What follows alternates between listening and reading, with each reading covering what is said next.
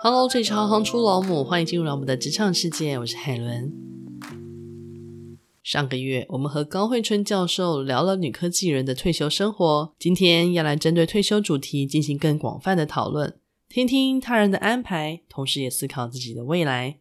欢迎高慧春教授。Hello，海伦好，各位听众大家好，我是高慧春。先谢谢慧春教授，因为我们这是第二次可以采访您，觉得非常的荣幸。那想先请教一下教授，我们这次女科技人电子报里头，在特写专栏里，洪环儿教授分享了退休后的第二个游戏人生。那他退休后很用心的去感受他的游戏人生，提到了退休后对于产业科技现况的关心。他同时还会走访工业区或是科学园区。他也会去参与各式各样的科技的研讨会，以保持他活跃的心。那您是否也觉得在退休之后，依然需要和原来的工作保持一定的接触呢？我们当老师的人教书二三十年才退休，这期间累积了一身的武功，假如把它全部都丢掉，也太可惜了吧。所以退休以后继续关注原来的研究议题是一件很自然的事情，也是水到渠成的事情。那我是这样子做，那相信健康的人多半也都是会这样子做。我们原来熟悉的东西也都还可以继续的去钻研，算是一群很幸运的呃退休族群吧。老师，您讲到这边，其实我就回想了前两天我参加的一个工作坊。就是我前两天去参加了一个是呃新北市教育局辅助的一个工作坊，它其实是怡鼎国际基金会跟瑞芳高工，嗯，OK，嗯，瑞芳高工他们电机系一起合办的一个那个营队。这个营队其实蛮有意义的，它是那个电器检修的营队。嗯，那基本上呢，就是带着孩子在两天的过程当中，他先。学习了第一天的对于家电的一些基本常识，嗯、维修啊、保养啊、嗯、拆装的基本常识。嗯，然后到第二天的时候，他们就是跟一个基金会合作，然后到家户去做呃相关的服务。比如说，这些家户有时候可能是独老，嗯、或者是双独老的老人家的居住状态，嗯、那他们可能。眼睛看不清楚啊，所以可能平常也没有办法帮自己的家电很仔细的做清理或是那个修整，嗯，也或者是说他们也不方便爬高，嗯，那重点就是其中啊，我们有几位夜师，我很开心可以跟他们聊天，因为就像您刚说的，这两个夜师他也是退休的，他们这两个夜师是在大同公司服务了将近四十年的夜师，然后就想哇，这两个夜师。就是来参与这个活动，然后带着这群孩子们。然后那时候我就也有请教他，就是为什么会愿意？他们说啊，这些东西对我们来说，就是在就像您刚刚说的，就是、嗯、这些 input 都已经是在呃稀松平常不过，就对你们而言。你是每天每天，你这些东西都已经早就刻画在脑子里头。相对于这些孩子们，他们可能是第一次接触，嗯，所以他们也觉得这样子的服务或是这样子的义工形式的，就是对孩子们的教学，他们也是很享受的。嗯，是啊。所以你刚刚在聊的时候，就我就觉得哇，我就想到这一块，我觉得您的这些想法跟观念，我觉得蛮棒的。我看我朋友大概差不多的时候是这样想吧，那很自然啊，那不然时间也很多。所以，对这个退休以前学习，退休以后也是也是要学习嘛，就是很自然呐、啊，就是学习是一件很自然的事情，都已经是融入到你们的生命当中了。哎，是的，差不多。那在生命专栏里呢，呃，我们有一篇文章是《华丽转身：更年期的漫漫长路》。那这一篇是由杨守荣老师跟我们谈的，他谈到了更年期的一些历程。那不知道教授是不是可以跟我们分享一下您的亲身经验，或是能够给予我们，比如说即将要迈入相关年纪的听众，有一些什么样的建议吗？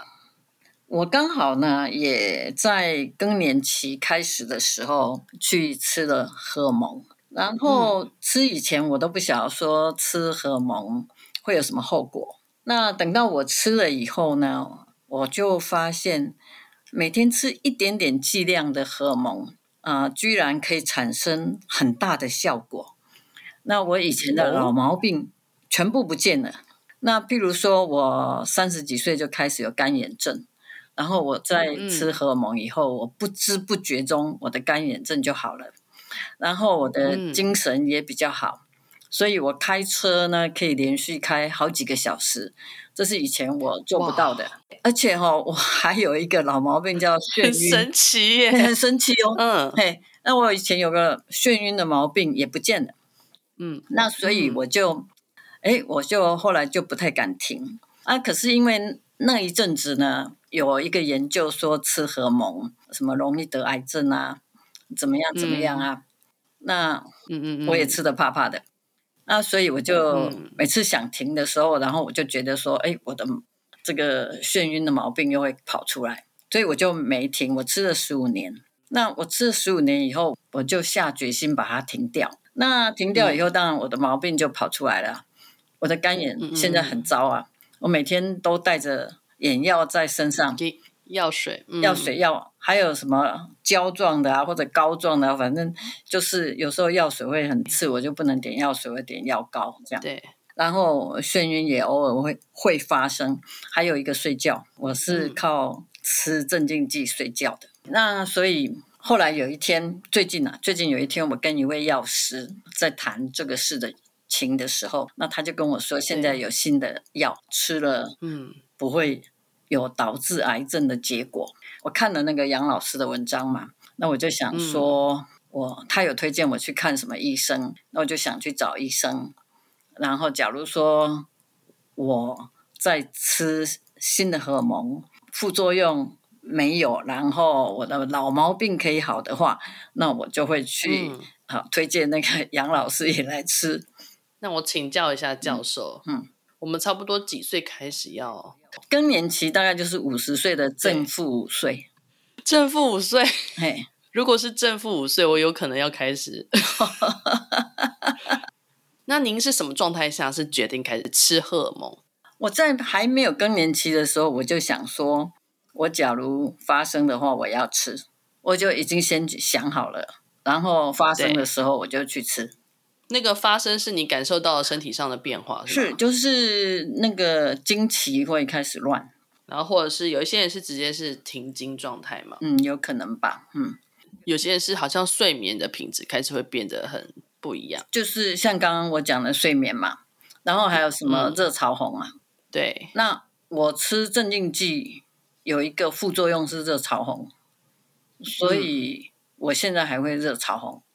所以这真的就是我们得时时关心自己的身体，而且这种事情就好像说怀孕会不会呕吐，可能跟人有关，嗯、跟每个人的体跟体质有关。对，有啊，我其实以前也会跟我婆婆聊类似的话题。哦哦哦哦哦，哦，那她好吗？对，他哦，之前有也需要靠吃安眠药才能入睡，对，睡眠的品质比较不好，也是有一些干眼症的状态。那在我们的。专题报道专栏当中呢，主要讲的是退休生活点滴，然后归零与重新出发。那这篇文章是教药学的张淑珍老师，他跟我们说了，退休是放下，也是一种解脱，而且他还分享了学习照顾老人以及思考年老的生活。那不知道您自己是如何面对照顾老人，或是如何思考老年生活的呢？啊，我的父母亲都已经过世了。那我妈妈生前失能很多年，而且最后几年她也失智。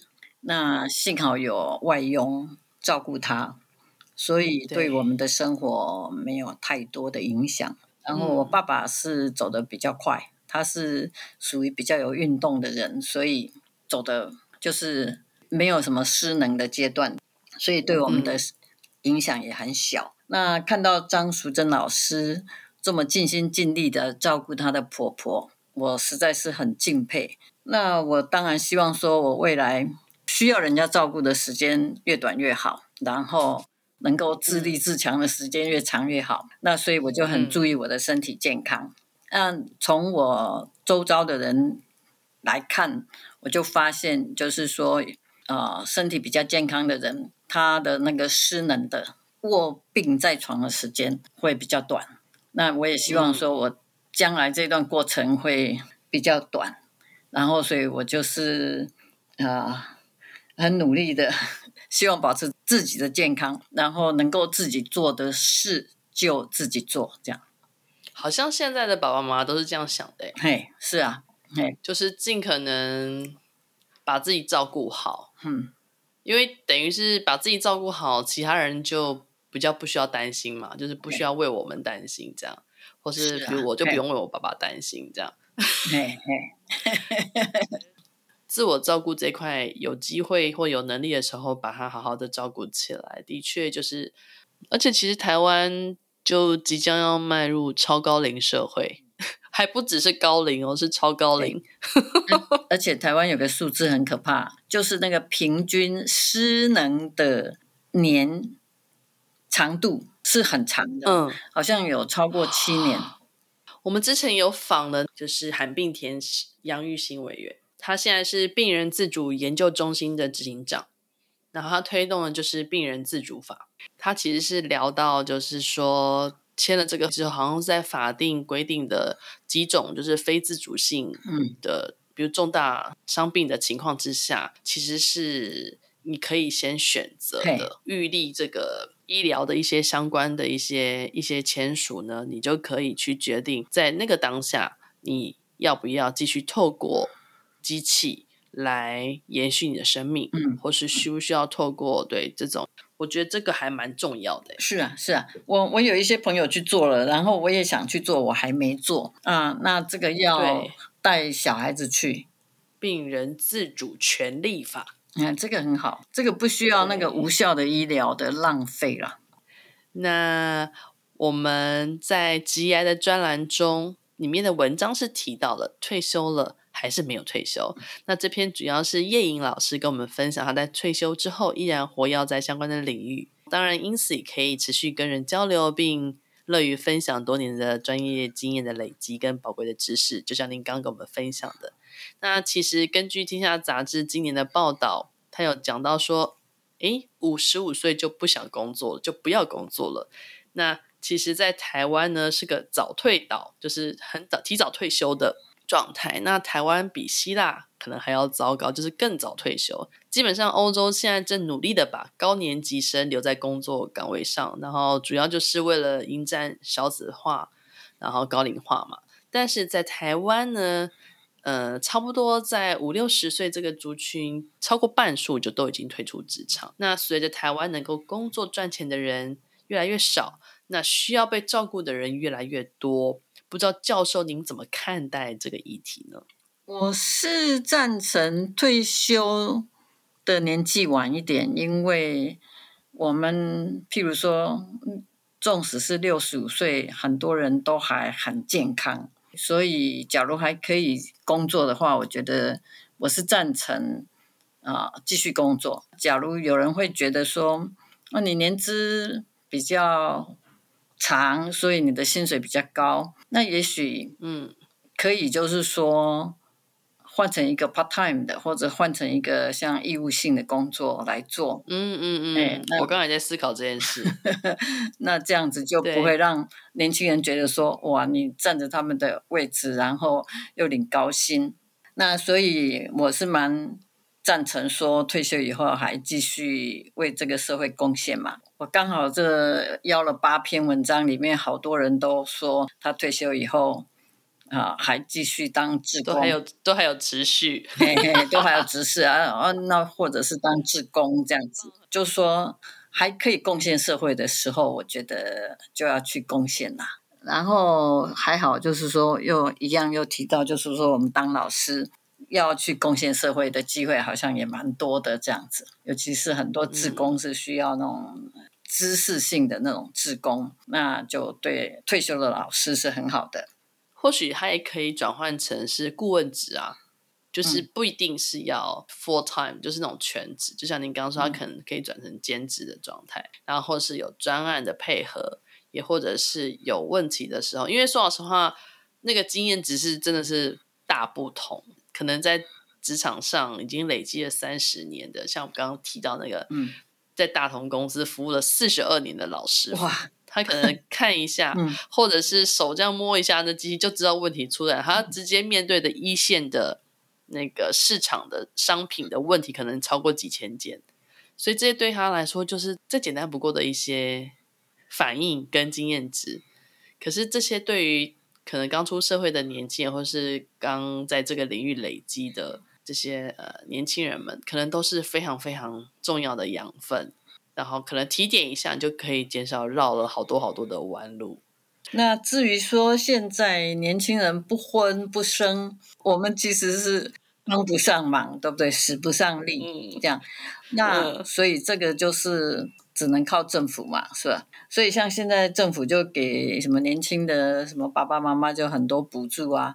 像我们以前那个年纪没有啊，对，没有啊，对啊，我们那个年纪的时候还说不能生太多。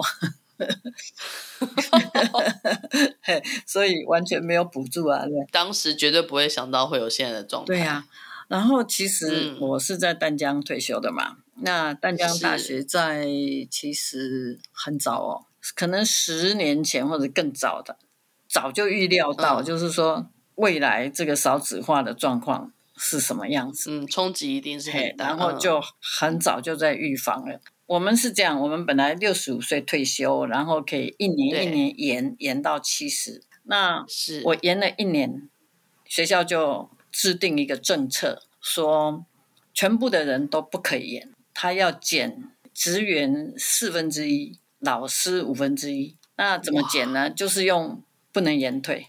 哦，然后就慢慢的减。那职员也是用、嗯、用叫做欲缺不补，就是有人退了以后就不补，嗯嗯嗯这样。他用这种方式，他这种方式就减了一些六十五岁到七十岁的人嘛。那然后职员退了以后不补，那也减嘛。所以他这样一定就会减。那有没有约聘？那那个是那个是另外一件事情。对，这样没错。嘿，嗯，那所以他早早就在阴影啊。很开心可以有机会跟教授聊到这些话题，因为这些话题每一个人都会在生命的历程当中经历到。然后只是说，如果我们有机会可以提早了解，然后提早去思考，我觉得应该都会是个蛮好的前辈的相关的建议。再一次感谢惠春教授，谢谢，谢谢您，谢谢，谢谢，谢谢，非常感谢高惠春教授跟我们的分享。退休生活看似遥远，但又近在眼前。所有的事情，如果都能提早了解与准备，当我们面临时，一定能更从容，甚至享受。希望大家喜欢这两期女科技人电子报的讨论。祝大家都能有愉快舒适的退休生活。我是海伦，我们下次见。